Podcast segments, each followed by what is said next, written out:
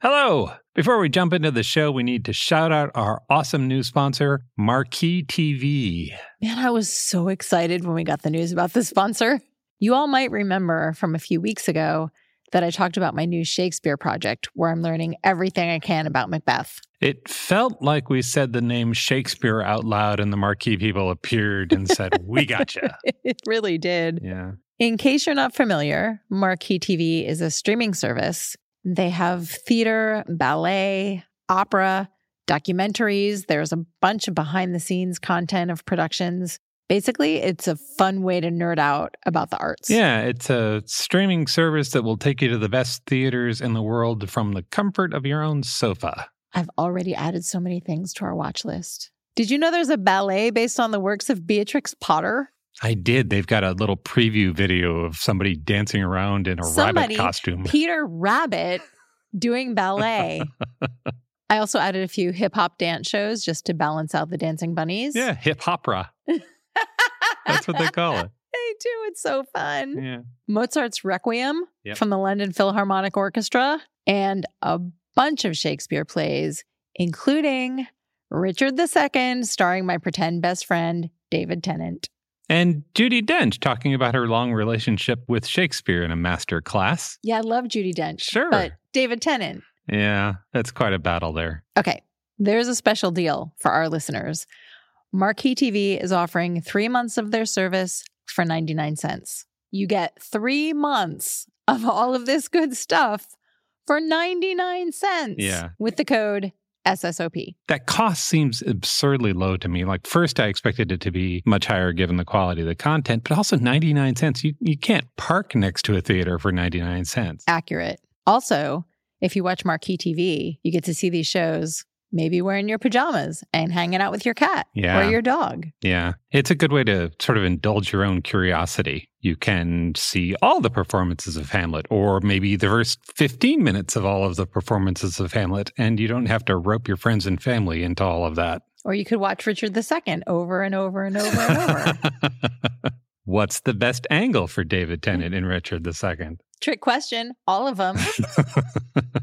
anyway, you definitely need to explore the website because there is a ton of really fun, fascinating, engaging stuff on there. I went in specifically looking for Shakespeare and I found a ton of other things I wanted to watch. Yeah. You can keep up with what they're doing on social media at Marquee Arts TV. You can visit their website at marquee.tv. That's marquee.tv to get three months of their service for just 99 cents with the promo code SSOP. Bring the arts home with Marquee TV. And now the show. Hello. Welcome to Strong Sense of Place. In each episode, we focus on one destination and discuss what makes it different than any other place on earth. Then we recommend five books we love that took us there on the page. I'm Melissa Joulwan. I'm David Humphreys. We're going around the world, one great read at a time. Thanks for joining us.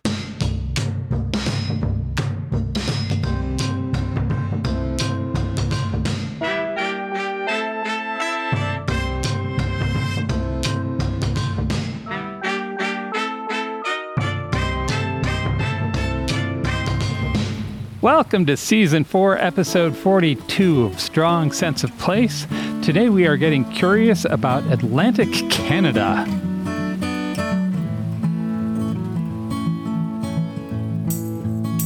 Once again, we've not been to Atlantic Canada. Mm, kind of. When I was a teenager, my dad took my brother and I to the St. Lawrence Seaway for a summer vacation. And the thing I remember most vividly was a lot of jumping off of a dock and swimming. I think there's a lot of jumping off of docks in, in Atlantic Canada. Yeah, I think so too. Yeah. But But again, yes, as an adult, have not been there. yeah, And based on my research, Yep. this is the place I need to go almost immediately. darn it. Or yay! You are correct. Let me change my perspective on that. Yay! Let's go. when we were doing the research for this show, I saw an interview from an author I'm going to talk about in a little bit, Farley Mowat. Farley was not born in Newfoundland, but got there as soon as he could, basically. yeah. He said this The people in Newfoundland epitomize all of the really extraordinary qualities that make the human species viable and worthwhile and endurable. They are people of adversity who understand that you only survive in this world if you do so by making an accommodation with the natural world around you. And that was the only way they could survive. And I thought that was a really nice place to start. Yeah. What a great quote. Yeah. Endurable. And he just like, you know, off the head. Really? You think he just rattled that off the top of his head? I saw him do it. That's amazing. he wasn't. I have to practice a lot to sound like I know what I'm talking about. hundred percent, yeah. and even then, I'm kind of like, uh, maybe. Hilary Mantel is also like that. Yes. Full paragraphs roll out of her mouth like she just thought of them. It's amazing. Well, and you can see them generating, which is the cool thing about her. Somebody will ask her questions. She'll sit there in silence for a second and then she'll cough out fully She's- written prose. A beautiful, benevolent word witch, and we are lucky to have her. Yeah. But on to Canada. Let's get oriented. Okay. Visualize your world map, everybody. Head north to Canada Yep. and then turn right and go east to the Atlantic Ocean. Boom. Atlantic Canada. We'll wash her and we'll scrub her down with holystone and sand. We'll let the flag at the gangway fly on the banks of Newfoundland. It's made up of four provinces Newfoundland and Labrador. That's one. Yep. And the three maritime provinces, they are New Brunswick, Nova Scotia, and Prince Edward Island. But from here on out, I'll be calling that PEI because I'm cool like that. Yeah. That's what all the cool kids do. All right. Okay, let's all just visualize a lot of craggy coastlines, sand dunes shaped by the wind coming in off the Atlantic, crashing surf, lonely lighthouses, and lots of piney green. I can only imagine that the air smells fantastic. I feel like Newfoundland and that that entire area, you are either going to absolutely love it or you are going to want to leave as soon as possible. and there's no in between. Yeah. Right? It is just so Bracing. bracing and pine trees Yeah. and water and lots of flannel and coffee and bam. Moose. Yes. Yeah. Yeah. These are some of my favorite things. Yeah. I'm down. And if you go, you will definitely want to bring your stomping about boots hmm and a raincoat. hmm The coastal areas get very wet and foggy. Maybe a hat. Definitely a hat, especially in winter, because the inland regions have some of the highest snowfall in all of Canada. yeah. One of my research sources said, with just charming understatement, winter requires some grit. I would imagine it does. Talking about the Atlantic province's heritage usually focuses on immigrants from Western Europe. So, Scottish, Irish, English, and French, also known as Acadian. But I want to make sure we also acknowledge the native people from the area. Yeah. In the Maritimes, it was mostly Mi'kmaq. They are a First Nations people of the Northwestern woodlands. And then in Newfoundland and Labrador, because it's further north, there's a history of Innu, Inuit, and also Mi'kmaq. These provinces are lumped together and talked about together, but they are pretty distinct. So I thought that I would go over a little bit of shorthand for each one so that they feel a little bit more concrete. Great. We're going to start with Nova Scotia. It's shaped like a lobster claw. Is it? It is. If you look at the map, it looks exactly like a lobster claw. its name is Latin for New Scotland. Yeah. I found that out when we were doing the research, and it was one of those things where I learned it, and also I went, "Well, of course it is course Nova it is. Scotia, New Scotland. It's right there in the name. It's right there. Darth Vader. Yeah, same thing. Nova Scotia was settled by immigrants from Scotland, yep. England, and Ireland. From 1928 until 1971, those new arrivals docked at Pier 21 in Halifax Harbor. This was like Canada's version of Ellis Island. Yeah. More than a million immigrants landed there. Wow. English is the primary language spoken in Nova Scotia, but even into the 20th century, it wasn't uncommon to hear Gaelic in rural areas. Hmm. Now, more than 70% of the population lives by the coast. Nova Scotia was a major fishing, coal, and shipbuilding hub until the 1990s when the fishing industry collapsed. Yeah. So now most of the residents work in service industries and tourism. If you want to see the quintessential charming fishing village, you know, the colorful houses that are kind of clinging to the shore, Nova Scotia is the place. So you can think of this as the fishing village province. Okay. Next up, we've got New Brunswick. This one is more mountainous and is probably best known for the Bay of Fundy, which is super fun to say. There are two things that make the Bay of Fundy remarkable. First, it's bordered by rock formations called flower pot rocks. They're caused by the tidal erosion of the sandstone cliffs. Yeah. And they kind of look like a giant was playing with a flower pot and then dropped it and forgot about it for so long, a tree grew on top. The scale of these things is amazing. It is. They're, yeah, they're really stunning. Yeah. They're stories tall. And then on top of that is a is a forest, is a little tiny forest. And maybe underneath there's a hollow. Like some of them are like, Like an arch, yeah. Yeah. So at low tide, you can walk around them. And at high tide, you can kayak around them and through them. It's amazing. Let's talk about that tide though. Yeah. So that's the other amazing thing about the Bay of Fundy. Yeah. It has the highest tides in the world and the biggest variation between high tide and low tide. The difference between high and low tide in most parts of the world is one meter. Right. That's about three feet, Yeah. So your boat goes up a little bit. a little bit. Yep. In the Bay of Fundy, the tides rise and fall in some areas by 14 meters. That is 46 feet. Yeah. 46 feet is, is about four stories. Yes. That's serious business. We just were looking at the height of our building that we live in yesterday, and it's five stories. So Yeah. imagine yeah. The water water. going all the way up. Yep. And it happens very quickly. in Yes. six hours. Yes. The tide comes in. Yeah, I have a video that I'll put in show notes of some rangers standing in the water, and in the space of half an hour, the water went from their ankles to their chins. Yeah. It's amazing. Yeah. So, let me give you a little perspective on how much water that's moving. Right. The tides in the bay move more water than all of the world's rivers put together. That's impressive and also really hard to think about. Exactly. There's another really good video, which I'll also put in show notes, done by Hank Green, who's the brother of the author John Green. Yeah. He has these science videos that he does, Yeah. and he really goes into the explanation of what's going on with the tides. It's pretty fascinating. The Green Brothers have done some really phenomenal educational work on YouTube. It's a deep, awesome river of great stuff. Warning, you will lose a lot of time, but you'll come out a lot smarter. Yeah. New Brunswick is officially bilingual. More than 30% of its residents speak French as their first language. The majority of this province is covered by forest. So your shortcut here is this one is the Woodsy province. Okay. New Brunswick is connected to PEI by the Confederation Bridge.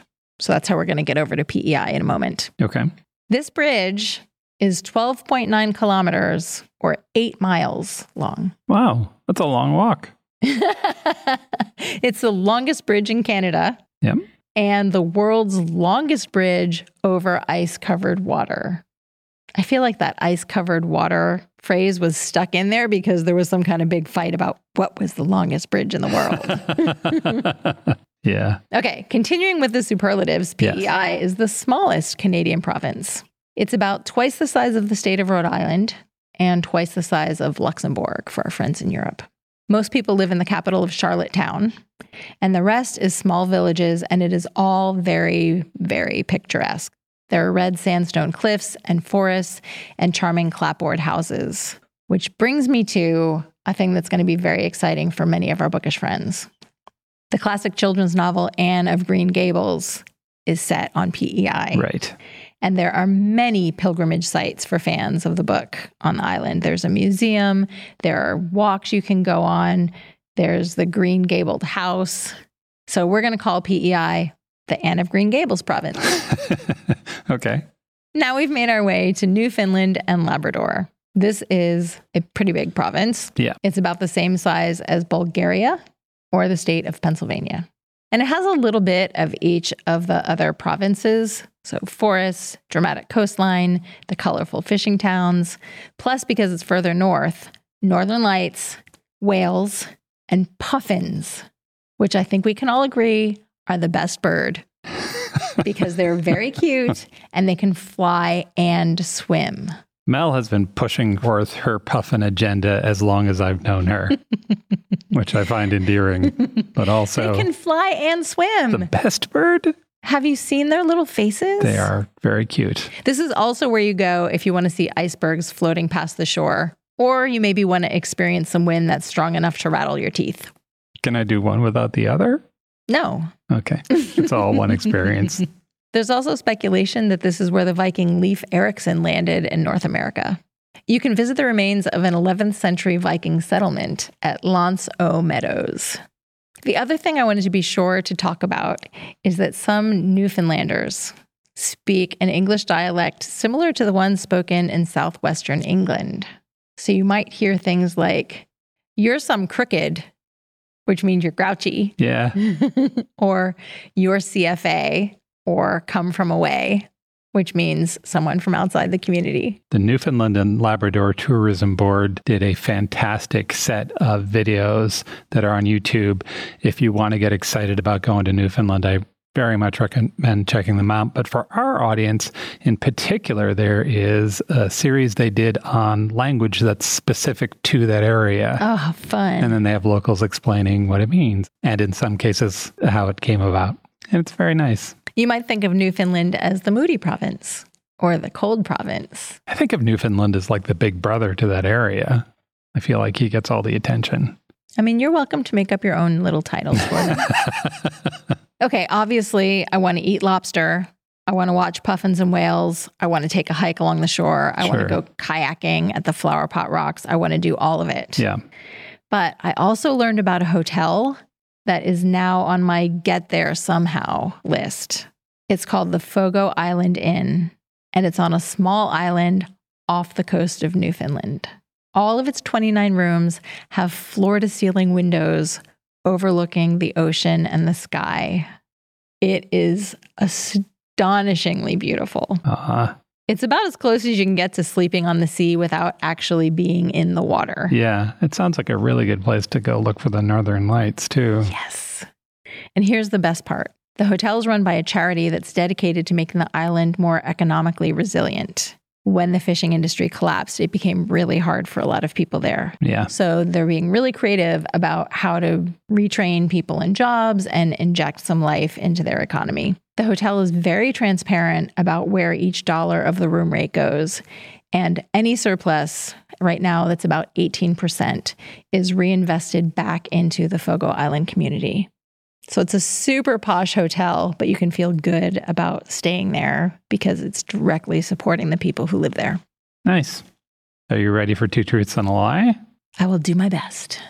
I'm about to say three statements. Two of them are true, one of them is not. Mel does not know which one is the lie. Here are the three statements. One, when the tide is right, a person could row from Canada to France in about four hours. What? Yeah. Two, You look very pleased with yourself as you said that. Two, there's a mysterious pit in Nova Scotia that people have excavated for over 200 years. No one knows what's at the bottom of it. and three, that sounds like just a hole. Yeah. Did they think they were going to get to China? we'll get into it. Okay. Yeah. And three, there's a Tony Award winning musical based on a small town in Newfoundland. Okay, the first one. When the tide is right, a person can row from Canada to France in about four hours. That sounds completely made up. It's only partially made up. it's kind of a lie. So you can't get to France from Canada in four hours, but you can get to the last French territory in North America. Trixie. Yeah. Uh, Saint Pierre à Miquelon. And again, sorry for blowing the pronunciation. Dave's French pronunciation. Has charmed all of Paris. Yes, it's delicious. I was once considered for a diplomatic position based on my accent alone. Saint Pierre and Miquelon is a chain of islands about 15 miles or 25 kilometers south of Newfoundland. They are a little chain of rocky islands with a complex history. The islands were claimed for France by Jacques Cartier mm-hmm. in 1536. Did he say ooh la la? He probably C'est moi. did. they claim this rock for France. he would go on to be the first European to map the Gulf of St. Lawrence. Good for Or as him. he would say, St. Lawrence. as far as we know, nobody lived on those islands for the next 150 years. And then they went back and forth between the British and the French in a tennis like volley. The British took control of the islands in 1713, 1778, 1794, 1803, and 1815 Wow. and the French took them back each time. During World War II, the Vichy took control of the islands, but de Gaulle came and got them back. So as a result, the French have fought the French for these islands. Wow. Yeah. Is there anything on them worth having? There's a nice little town now. Mm-hmm. They are primarily used as a basis for fishing that area, Mhm. sometimes contentiously, as far as the Newfoundlanders are concerned. Since 1985, it's been what the French calls a territorial collectivity. Makes it sound really groovy. The end result is the 6,000 or so people who live there are French, but it's not France. So, suppose you go to Saint Pierre et Miquelon, you would have to take a passport and go through customs. You'd use the euro. You'd hear native born French citizens speaking French. You'd see cobblestone streets. You could eat baguette and escargot, and you'd use the 220 volt European outlet. That sounds actually kind of delightful. Yeah, doesn't it? Yeah. Saint Pierre is also the only place in North America where the guillotine has been used in the search for justice. What? Yeah, that happened once in 1889, and they still have the guillotine in a museum there if you want to take a look at it. Yeah. So, statement two there's a mysterious pit in Nova Scotia that people have been excavating for over 200 years. Explain to me why it's not just a big hole. So, there's a small island off the south shore of Nova Scotia, and it's called Oak Island. Since the 1700s, people have thought Captain Kidd's treasure was buried there. Ooh. Yeah. The local lore is there was a dying utterance from a member of Captain Kidd's crew. He said a treasure worth 2 million pounds was on the island. It would now be worth about 42 million Yeah. pounds plus the historical value. So Right. later, a teenager found a circular depression in the ground. This is in the 1700s. Mm-hmm. That struck him funny, and he'd heard the story about the pirates. So he got some friends and they started digging. They found some flagstones about two feet down. They kept going, and then they'd run into oak platforms every 10 feet, or about three meters. And finally, they gave up around 30 feet. Wow. A decade later, another group takes it down to 90 feet or 27 meters, but it, it floods. That might have been a trap, a fiendish pirate flooding trap. Pirates. Yeah. And after that, it's 200 years of men showing up to dig more shafts until their time or their money run out. Men have died searching. Sometimes people find things. So, some coins, a tablet, a religious relic, some tools, coconut fibers. It's just enough to keep people interested. Mhm. Over the years, investors have included Franklin Delano Roosevelt, Errol Flynn, and John Wayne. That's amazing. Yeah. Nobody knows what's down there. If anything, If there is anything. strong speculation that there is something down there. It might be Kidd's treasure. It might be Blackbeard's. It could be treasure of the Aztecs. Maybe it's Shakespeare's manuscripts. There's a theory that it's that, or the Holy Grail, or the Ark of the Covenant left behind by the Templars or the Freemasons. Amazing. Maybe it's that briefcase from Pulp Fiction that glows gold. More than 50 books have been written speculating what's buried on Oak Island. Yeah. The History Channel has a reality TV show called The Curse of Oak Island. they wrapped up their ninth season this year. Nine seasons. This is amazing. There are drinking games for this show. One of them suggests you take a drink every time the narrator starts a sentence with, Could it be? If you want to keep up with that, season 10 of The Curse of Oak Island starts November 1st. That might be one of my favorite truths ever. it's a good one, right? yeah. So, the Tony Award winning musical based on a small town in Newfoundland. I This feel like this is this true. is Yeah, it's true. And I feel like it's a you either know or you don't.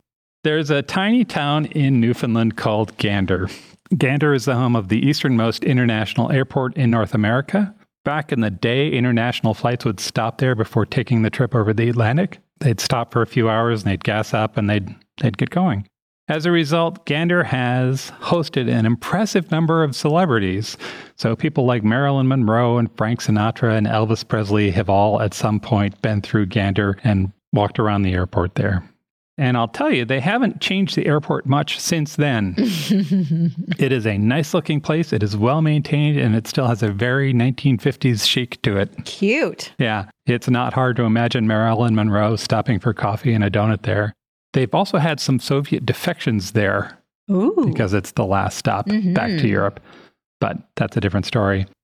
Times have changed since the 50s. Bigger jets have been developed, they have a longer cruising range, and they don't need to stop in Gander. So they don't. And as you can imagine, that was tough on the town. The whole town is built around that airport. And things got slow. The last time I looked, there are five daily flights for passengers out of Gander. But then there was September 11th. Mhm. The 9 11 attacks had just happened, and the FAA took the extraordinary measure of shutting down U.S. airspace. Nobody was going out and nobody was coming in. Canadian air traffic control was under the impression that if they let a plane enter U.S. airspace, it would be shot down. Mhm. That day, within hours, 38 transcontinental jets landed at Gander International Airport. Whoa. Almost 6,700 passengers and crew needed lodging and food and to tell people they were okay. Mhm.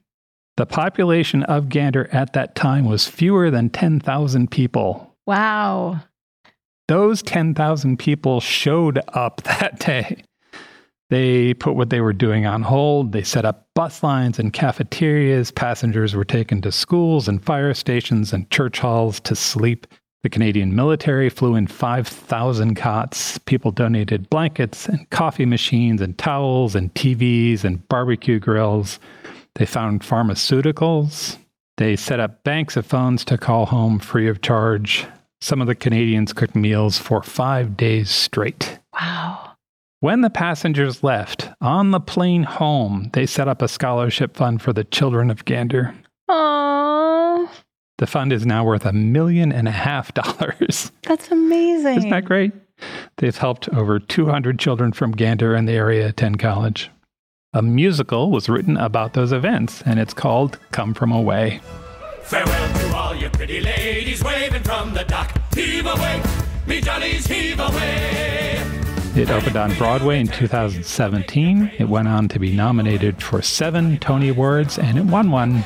There's also a, a movie of that musical. If you're interested, it's on Apple TV. Rotten Tomatoes has it at 98%. Oh, cool. We should watch that. Yeah. And if you're interested in learning more about Gander, there's a book.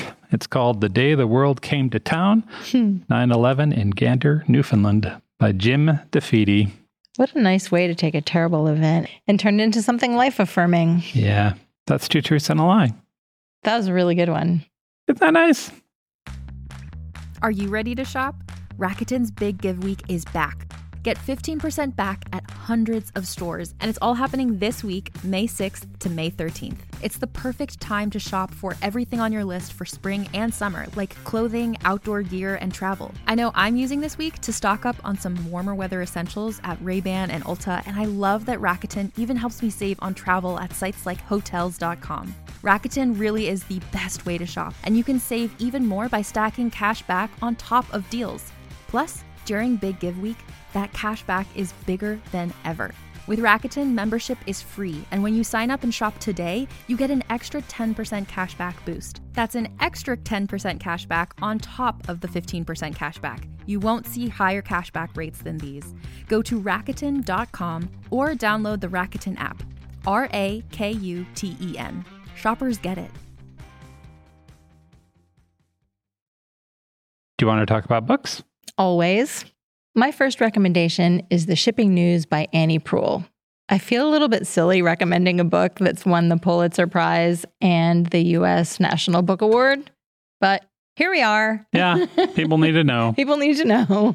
My endorsement is that this novel immersed me in the cold fog and the roaring wind of the Newfoundland shore. I was 100% in the harbor town of Killick-Claw, eating a squid burger and gossiping with the locals. Yikes, a squid burger? Mhm. Mm. I could have also had seal flipper pie, but I think that would be a no for me. This story revolves around a pretty strange hero named Quoyle. He is a sad, quiet man who has been beaten up by life.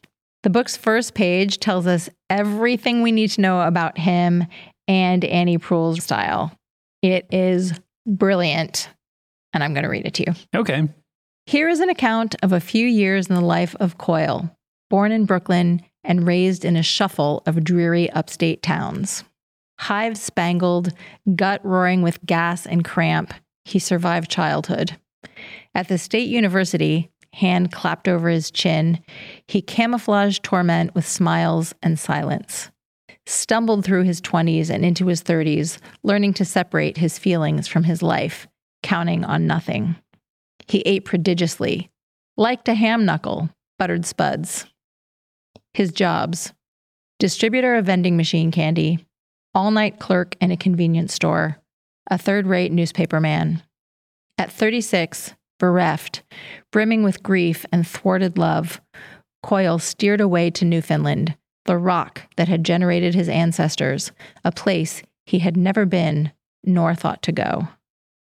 A watery place, and Quoyle feared water, could not swim. Again and again, the father had broken his clenched grip and thrown him into pools, brooks, lakes, and surf.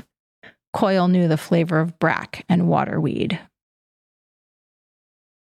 That's some impressive writing, and also that's really sad. It's pretty bleak at the beginning, Yeah, but also, I want to know more. sure. In the next few chapters, we learn more about his dreary, meandering life and the tragedy that drives him to move to Newfoundland. He makes a road trip with his aunt and two daughters to their abandoned ancestral home. And this house is right on the shore, facing the Atlantic. It's held to the earth by cables because the wind is so strong. Yeah. He gets a job at the local newspaper. It's called the Gammy Bird. The paper is called the Gammy Bird? Yeah. Okay. That is the name for a sea duck found in Newfoundland. All right. Quoyle is assigned to two beats. The first is the shipping news, which means he's meant to go to the harbor, write down the names of the ships, when they've arrived, when they're leaving, what their cargo is, anything interesting that happens with the crew. I like to think about the locals reading that with a cup of coffee in the morning and kind of living vicariously through the sailors who are coming in and out of the port. Yeah. Quoyle is also assigned to car wrecks Oh. because it is the newspaper's policy to have a photograph of a car wreck on the front page of the newspaper, whether there has actually been a car wreck or not. Quality publication. well, that it's a little yellow journalism, but also it's the perfect example of the sort of local sensibility. Like it's a little bit jaded, but there's also this dark sense of the absurd. Right. Quoyle is not really good at anything, and that includes writing. So his initial attempts at all of his writing assignments are pretty bad. But eventually, he finds his footing as a reporter and begins to transform his life. And his job and his life are kind of on parallel tracks. He is digging himself out of the hole that his life has become. And the path to the new Quoyle, as you might expect, is not a smooth one Right. but he's helped along by a cast of characters who are at the beginning quirky. Like that is the adjective you would use to describe them. And as you get to know them more, they reveal themselves to be real people with real feelings and their own emotional baggage that they're bringing to the relationship. So far, this sounds like a sort of a literary retelling of a fish out of water story. Yes. Right, because there's this romantic notion that you can just run away to your homeland and have this new life. Right. And you do get a new life, but it's a lot of work and it's Oh. not a movie. Yeah. I really enjoyed some of these characters. I could read a whole spin off novel about Quoyle's coworkers at the Gammy Bird. They are a trip. And I would love a series of books about his his aunt. She is formidable. And she has her own backstory of heartbreak and resilience. She's an amazing character. And we get a good amount of her, but ah, I'd love to see her starring in her own book. Yeah. Annie Proulx, write us some sequels. Yeah. So, as you can tell from the bit I read you, her writing is very evocative. And a lot of the scenes in the book have really stayed with me. They're just images of terrible cruelty. His father is terrible. His wife is awful to him. Like, it's stunning. But then there are also moments that are so tender, it kind of made my heart hurt a little bit. Oh, it's so good. There's also a lot of suspense and adventure, which I was not anticipating when I started to read this book. There's one bit that I absolutely loved. It kind of reminded me of that scene in Jaws when the three shark hunters are sitting below deck getting drunk and the salty sailor is telling stories. Right. Quoyle goes out on a boat with his friend Billy, who is a coworker from the Gammy Bird. Billy is just regaling him with the history of the island and stories of pirates and the names of the little rock formations that surround the island because they can kill you. So they all have names. And he's just like spinning these yarns for Quoyle. And then when they're on their way back, a fog bank rolls in, and the fog is so thick that Quoyle can barely see Billy at the other end of the skiff. And Quoyle's freaking out. He can't swim. He's afraid of the water. He can't see anything. And he's convinced that they're going to smash into the rocks. Yeah. And then he hears Billy singing this song.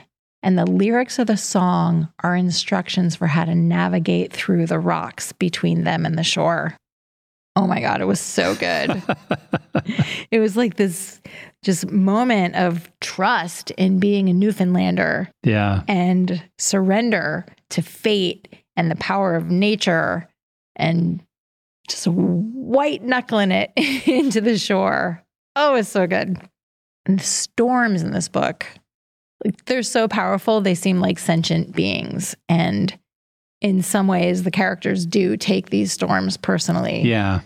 I would expect there'd be a whole lot of respect for Yes. nature in Newfoundland. There are also drownings and drunken brawls and a house being dragged across the ice by ropes and pirates and looting. There are maybe ghosts and a mysterious death. And there's also a really strong sense of community, but also isolation at exactly the same time. Like- yeah. That was so well done and so powerful to me. That is The Shipping News by Annie Proulx. My book is Galore by Michael Crummey. This is a multi generational family epic set in Newfoundland from the 1700s until the early 1900s. It starts out feeling almost like a fairy tale. There's a man who's found in a whale. Oh. Yeah, the whale washes up, and there's a man in there. There's a woman who's probably a witch. Uh huh. There's a ghost. Michael Crummey, who's a great writer, puts all of this down with the sense that it's really happening, right? It is Canadian magical realism. Uh huh. The mute albino man who emerges from the dead whale on the beach has a lasting impact on the community. As he would. but he's a character through the whole thing. right. The maybe witch is a lovely woman I'd like to spend time with. She was one of those characters that you run into in a book and you're just like, I would like to know this person. Mhm. Like the aunt in the shipping news. Yes. Throughout the book, she is referred to only as Divine's widow. Aw. Yeah. Then, a few hundred pages later, we worked ourselves through four generations, and we're in the time of hospitals and mass transit and World War. And the book is now more of a literary realism novel. It's like the trick that David Mitchell does in Cloud Atlas. Different Mhm. times have different voices. Except that in this book, it's a slow fade. Some some elements remain over time. A road named in the first chapter plays a significant role in the last chapter.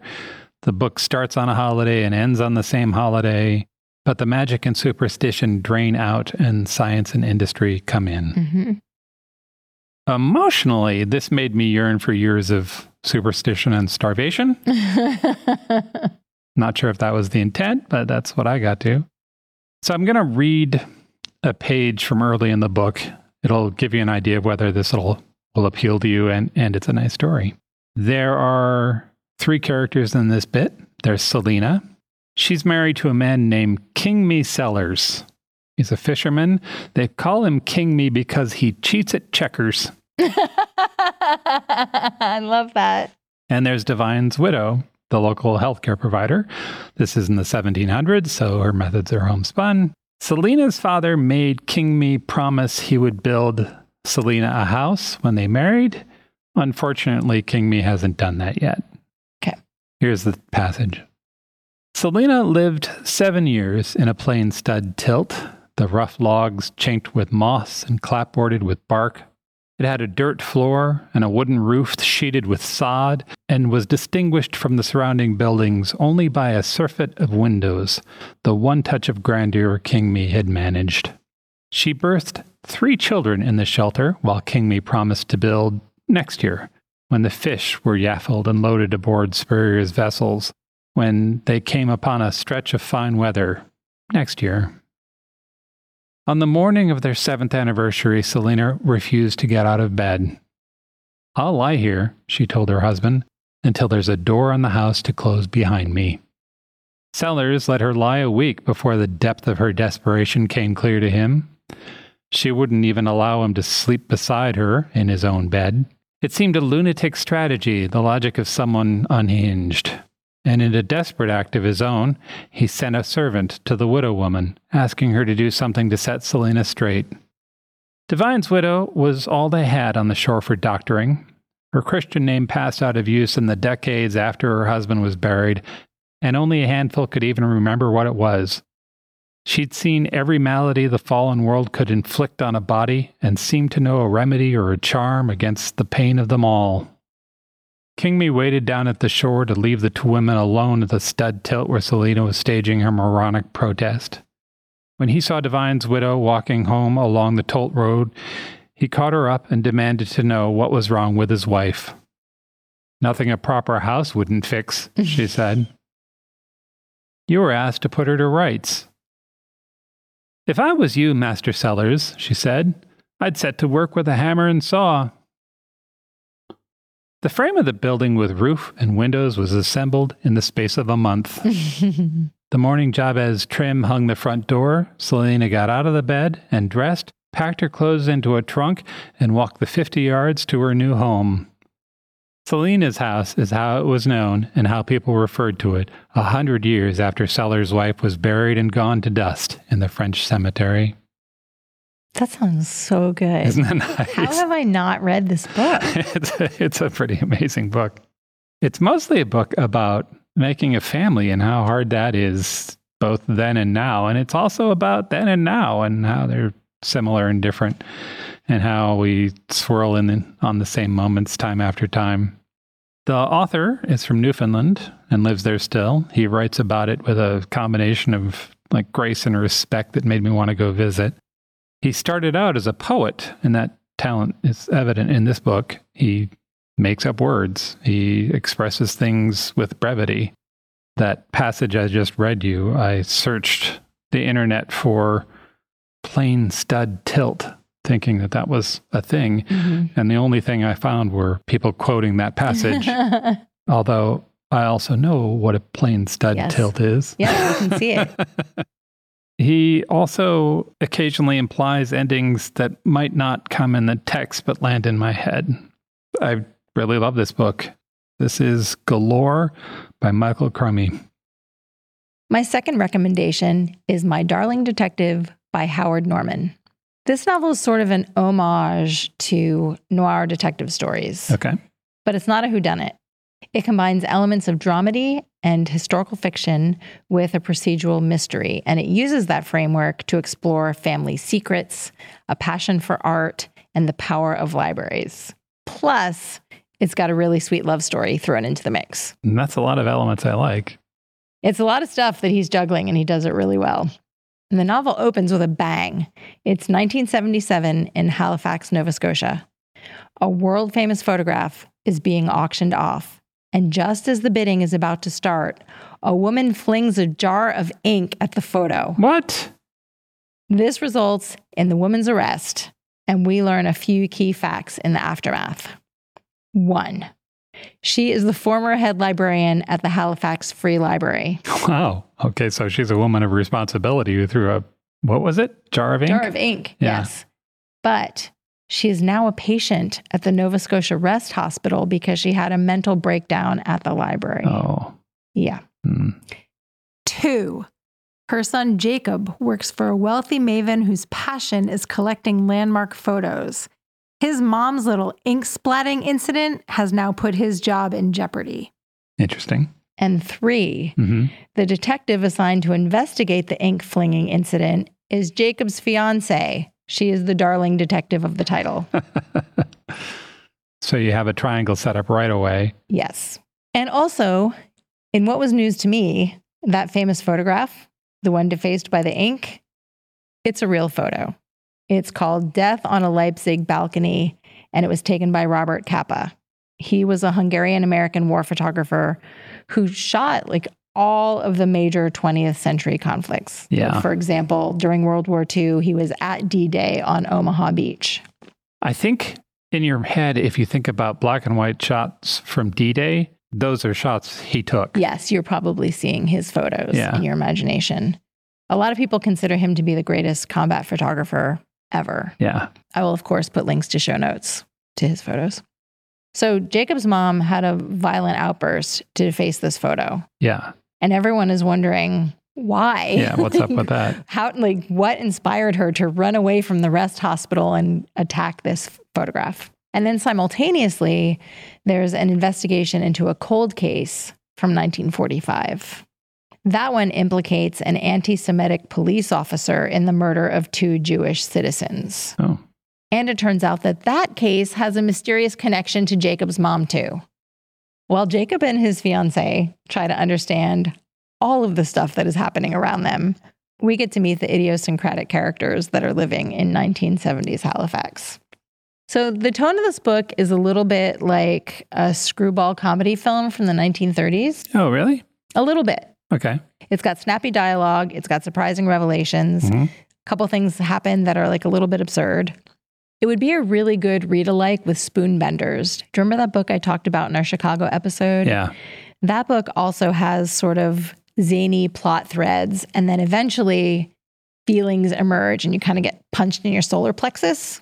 Mhm. This is like that a little Okay. bit. They would be a good reading pair. This is also one of those books that had me Googling a lot so I could see the photos Right. that Jacob is trying to get at the auction. Yeah. He goes after works by a photographer named Auguste Salzmann.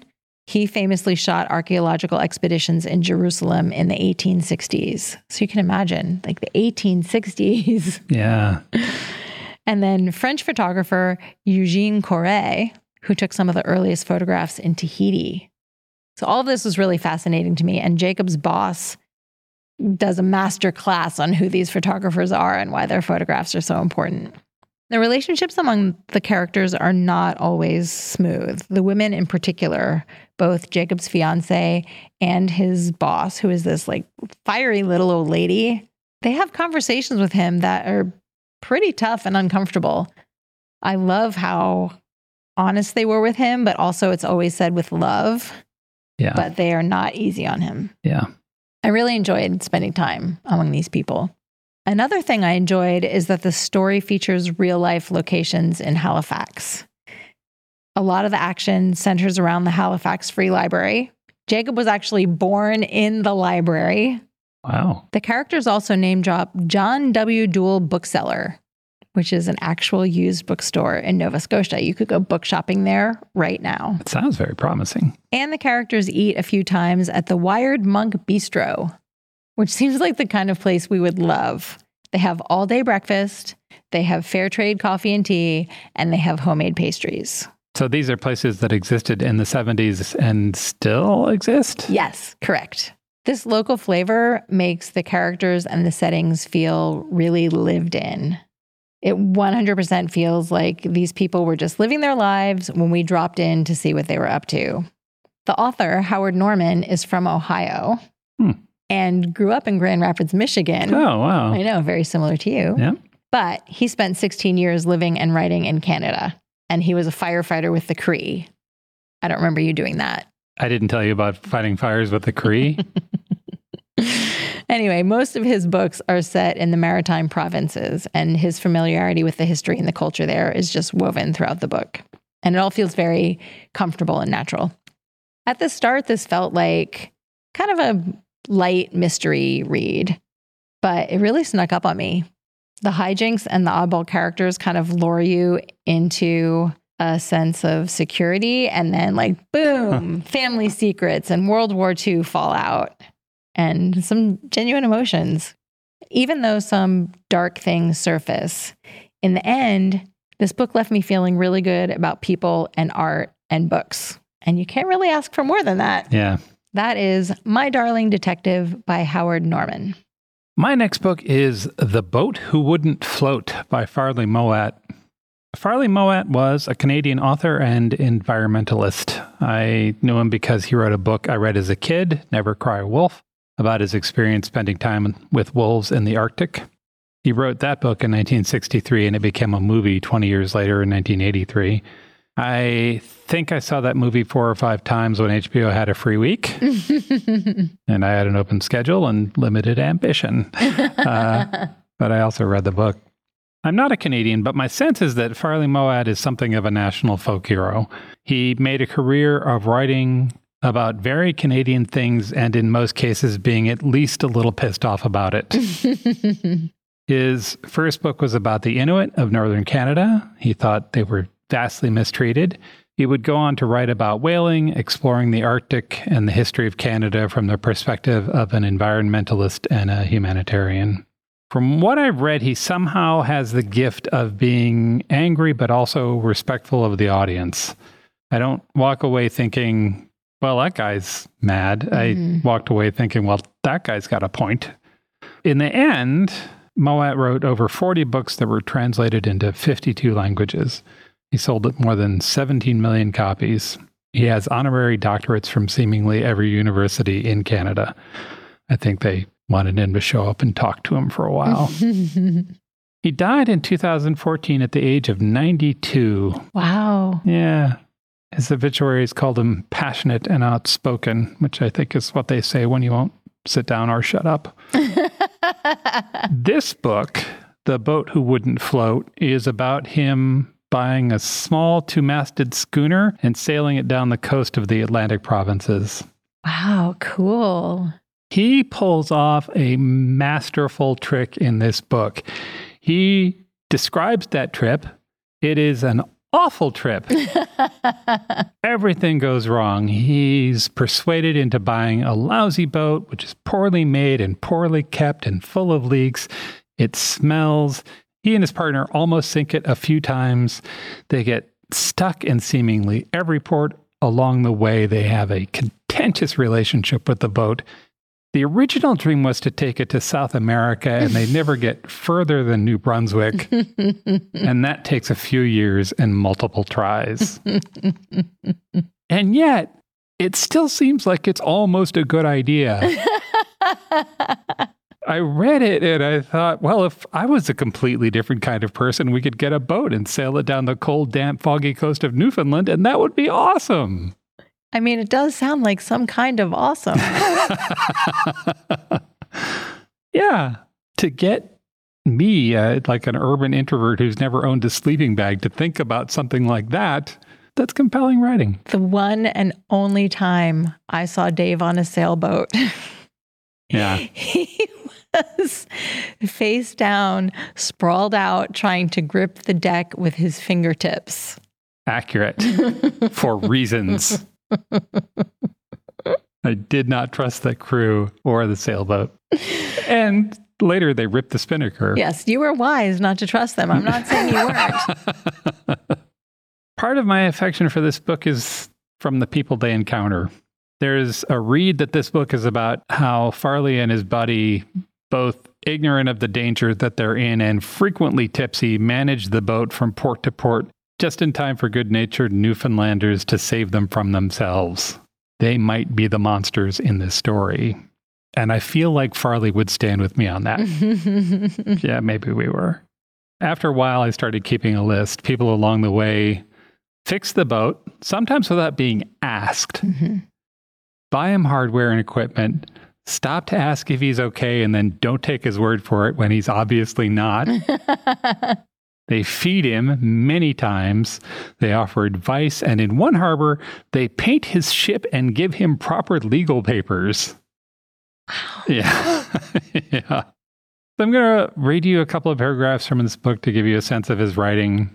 This is from about a quarter of the way through. He and his partner are finally about to set sail, and now they come to the engine. Mowat writes Most of the essential equipment was aboard and had found a place in which to live, at least temporarily. There remained only one area of real uncertainty the engine. Since she looms all too large in what follows, I shall give a detailed introduction to her. She was a seven horsepower, single cylinder, make and break, gasoline fueled monster, built in the 1920s from an original design conceived somewhere near the end of the last century. She was massive beyond belief and intractable beyond bearing. In order to start her, it was first necessary to open a priming cock on the cylinder head and introduce half a cup of raw gasoline. Then you had to spin her flywheel, which was as big as the wheel of a freight car and weighed about the same. There was no clutch and no gearbox. When and if the engine started, the boat immediately began to move. She did not necessarily move forward. It is an idiosyncrasy of the make and breaks that when they start, they may choose to turn over either to the left or to right, which is to say, either forward or astern, and there is no way known to man of predicting which direction it is going to be. Once started, the direction can be reversed only by snatching off the spark wire and letting the engine almost die. On its next to final kick, it will usually backfire and in the process reverse itself, at which instant one must push the spark wire back in place and hope that the beast will continue turning over. It seldom does. At least it seldom did for Jack and me. To properly dominate a make and break engine, one must have grown up with it from childhood. According to mythology, the virtue of these engines lie in the fact that they are simple and reliable. Although this myth is widely believed, I am able to report that it is completely untrue. These engines are, in fact, vindictive, debased, black minded ladies of no virtue, and any non Newfoundlander who goes shipmates with one is either a fool or a masochist and is likely both. that is amazing. Yeah. Intractable beyond bearing. Yeah. Yeah. He does a lot of that where he's sort of like, debased. yes, where he'll be going along, sort of talking about worldly things, and every once in a while he slips in an SAT word. it's really So charming Good. the way he does it. I am going to wrap and say I very much enjoyed the trip down the Atlantic coast. Farley's excellent company. The book is The Boat Who Wouldn't Float by Farley Mowat. My final recommendation is Crow by Amy Spurway. This is the funniest and most life affirming book about a woman with brain tumors that you'll ever read. That's my pitch. Enjoy it. Good night. Wow. hmm Huh. Okay, here's the setup. I'll tell you more. I mean, I, I, I think you've done your job. I think that's it. that's all that we can just sit with that for a while and think about what that is. All right, tell us more. All right. The story is narrated by our heroine, Crow. Her real name is Stacy Fortune. She's from Cape Breton, Nova Scotia, but she's left behind her small town life to be a career girl in Toronto.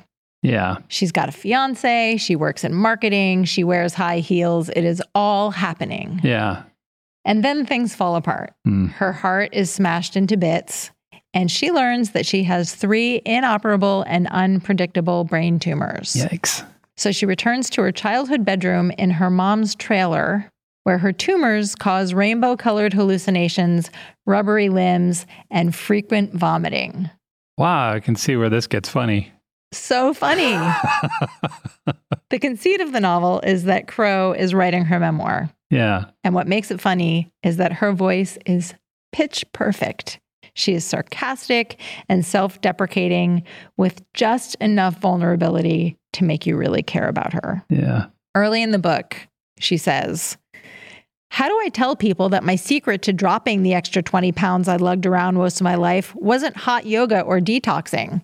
And then, how do I fake optimism and pretend I haven't leapfrogged over the normal seven stages of grief and invented my own single stage? Surly and reckless resignation to being doomed. Ah, Yeah. Right? yeah, So, on her way to maybe dying, yeah, the universe throws a ton of life at Crow. sure. She's reunited with old friends and old flames. She butts heads with her gossipy Aunt Peggy. She has really loving spats with her mom. She gets high by the sea. She goes on a date.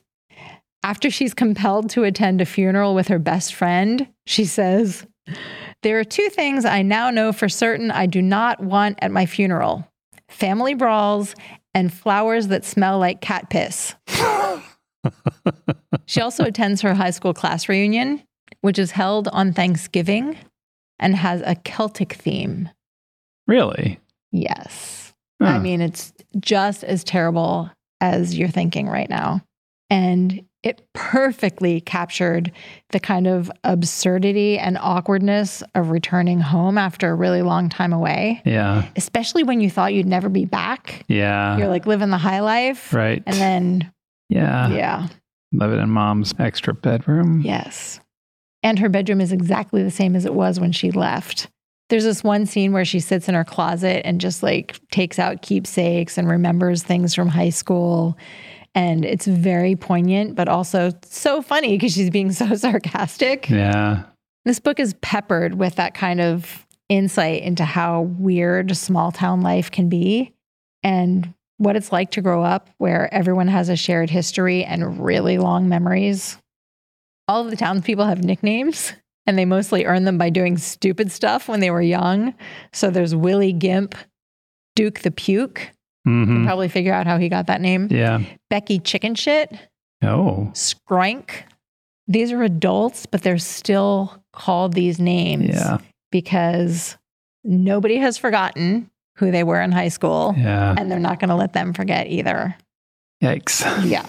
There are also really lush descriptions of the Nova Scotia landscape because Crow is trying to take it all in again.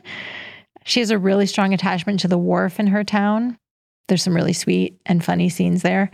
And also, like the surrounding mountains and the lock. When I looked at Google Images to see what Cape Breton looks like, oh my gosh, it is stunning. I might crawl home there if I was sick and I'm not even from there. She also describes really vividly the industrial part of Cape Breton, which they all refer to as Town Town. The industrial part is Town Town? Yeah, because it's like more of a town than their town. It's Yeah. the Town Town. Yeah.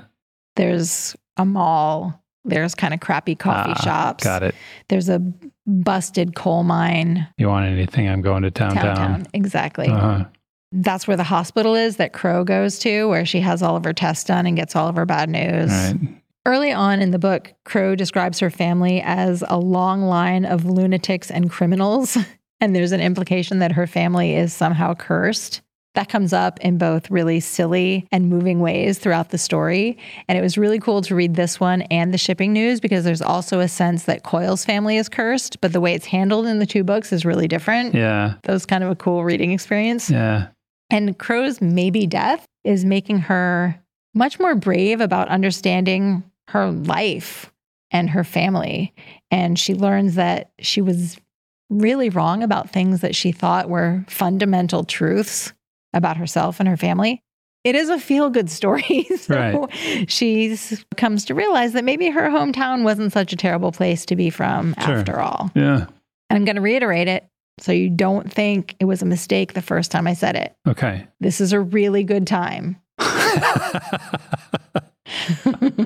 Crow is like the kind of friend who's very snarky and prickly with everyone else, but she shows you her vulnerable underbelly.